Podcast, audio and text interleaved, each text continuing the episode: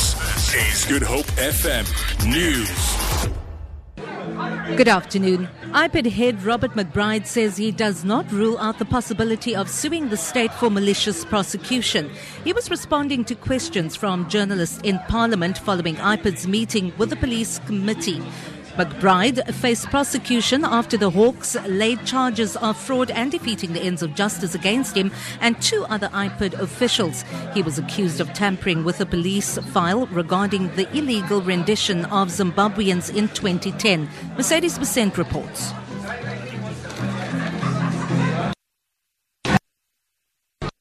Charges against McBride were withdrawn by the state last week, just before he and his two co accused were expected to appear in the Pretoria Magistrates Court.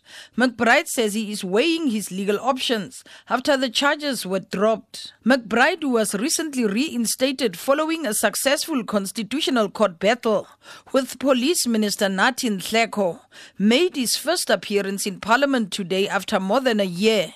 Mercedes Besent, SABC News, Parliament. The eviction case of Woodstock residents has been postponed in the Western Cape High Court to the 30th of January. This after the legal team representing Bromwell Street residents requested a postponement to allow them more time to apply for social housing. The City of Cape Town didn't oppose the application and indicated that the city will assist in the process. But lawyers representing the private developer objected, saying this could drag out the process even longer. The residents are seeking an order declaring, among other things, that the city has a constitutional obligation to assist them to find suitable accommodation. Acting Police Commissioner Khomotso Phalane has urged the community of Nyanga not to cover up crimes in the area. Nyanga has been known as a murder hotspot for a number of years. Phalane was speaking to a community imbizo of the Justice Crime Prevention and Security Cluster in the area. He remained he reminded rather the community that police cannot fight crime on their own when criminals are being harbored in homes. An appeal was also made that infrastructure by the state not be damaged during protests.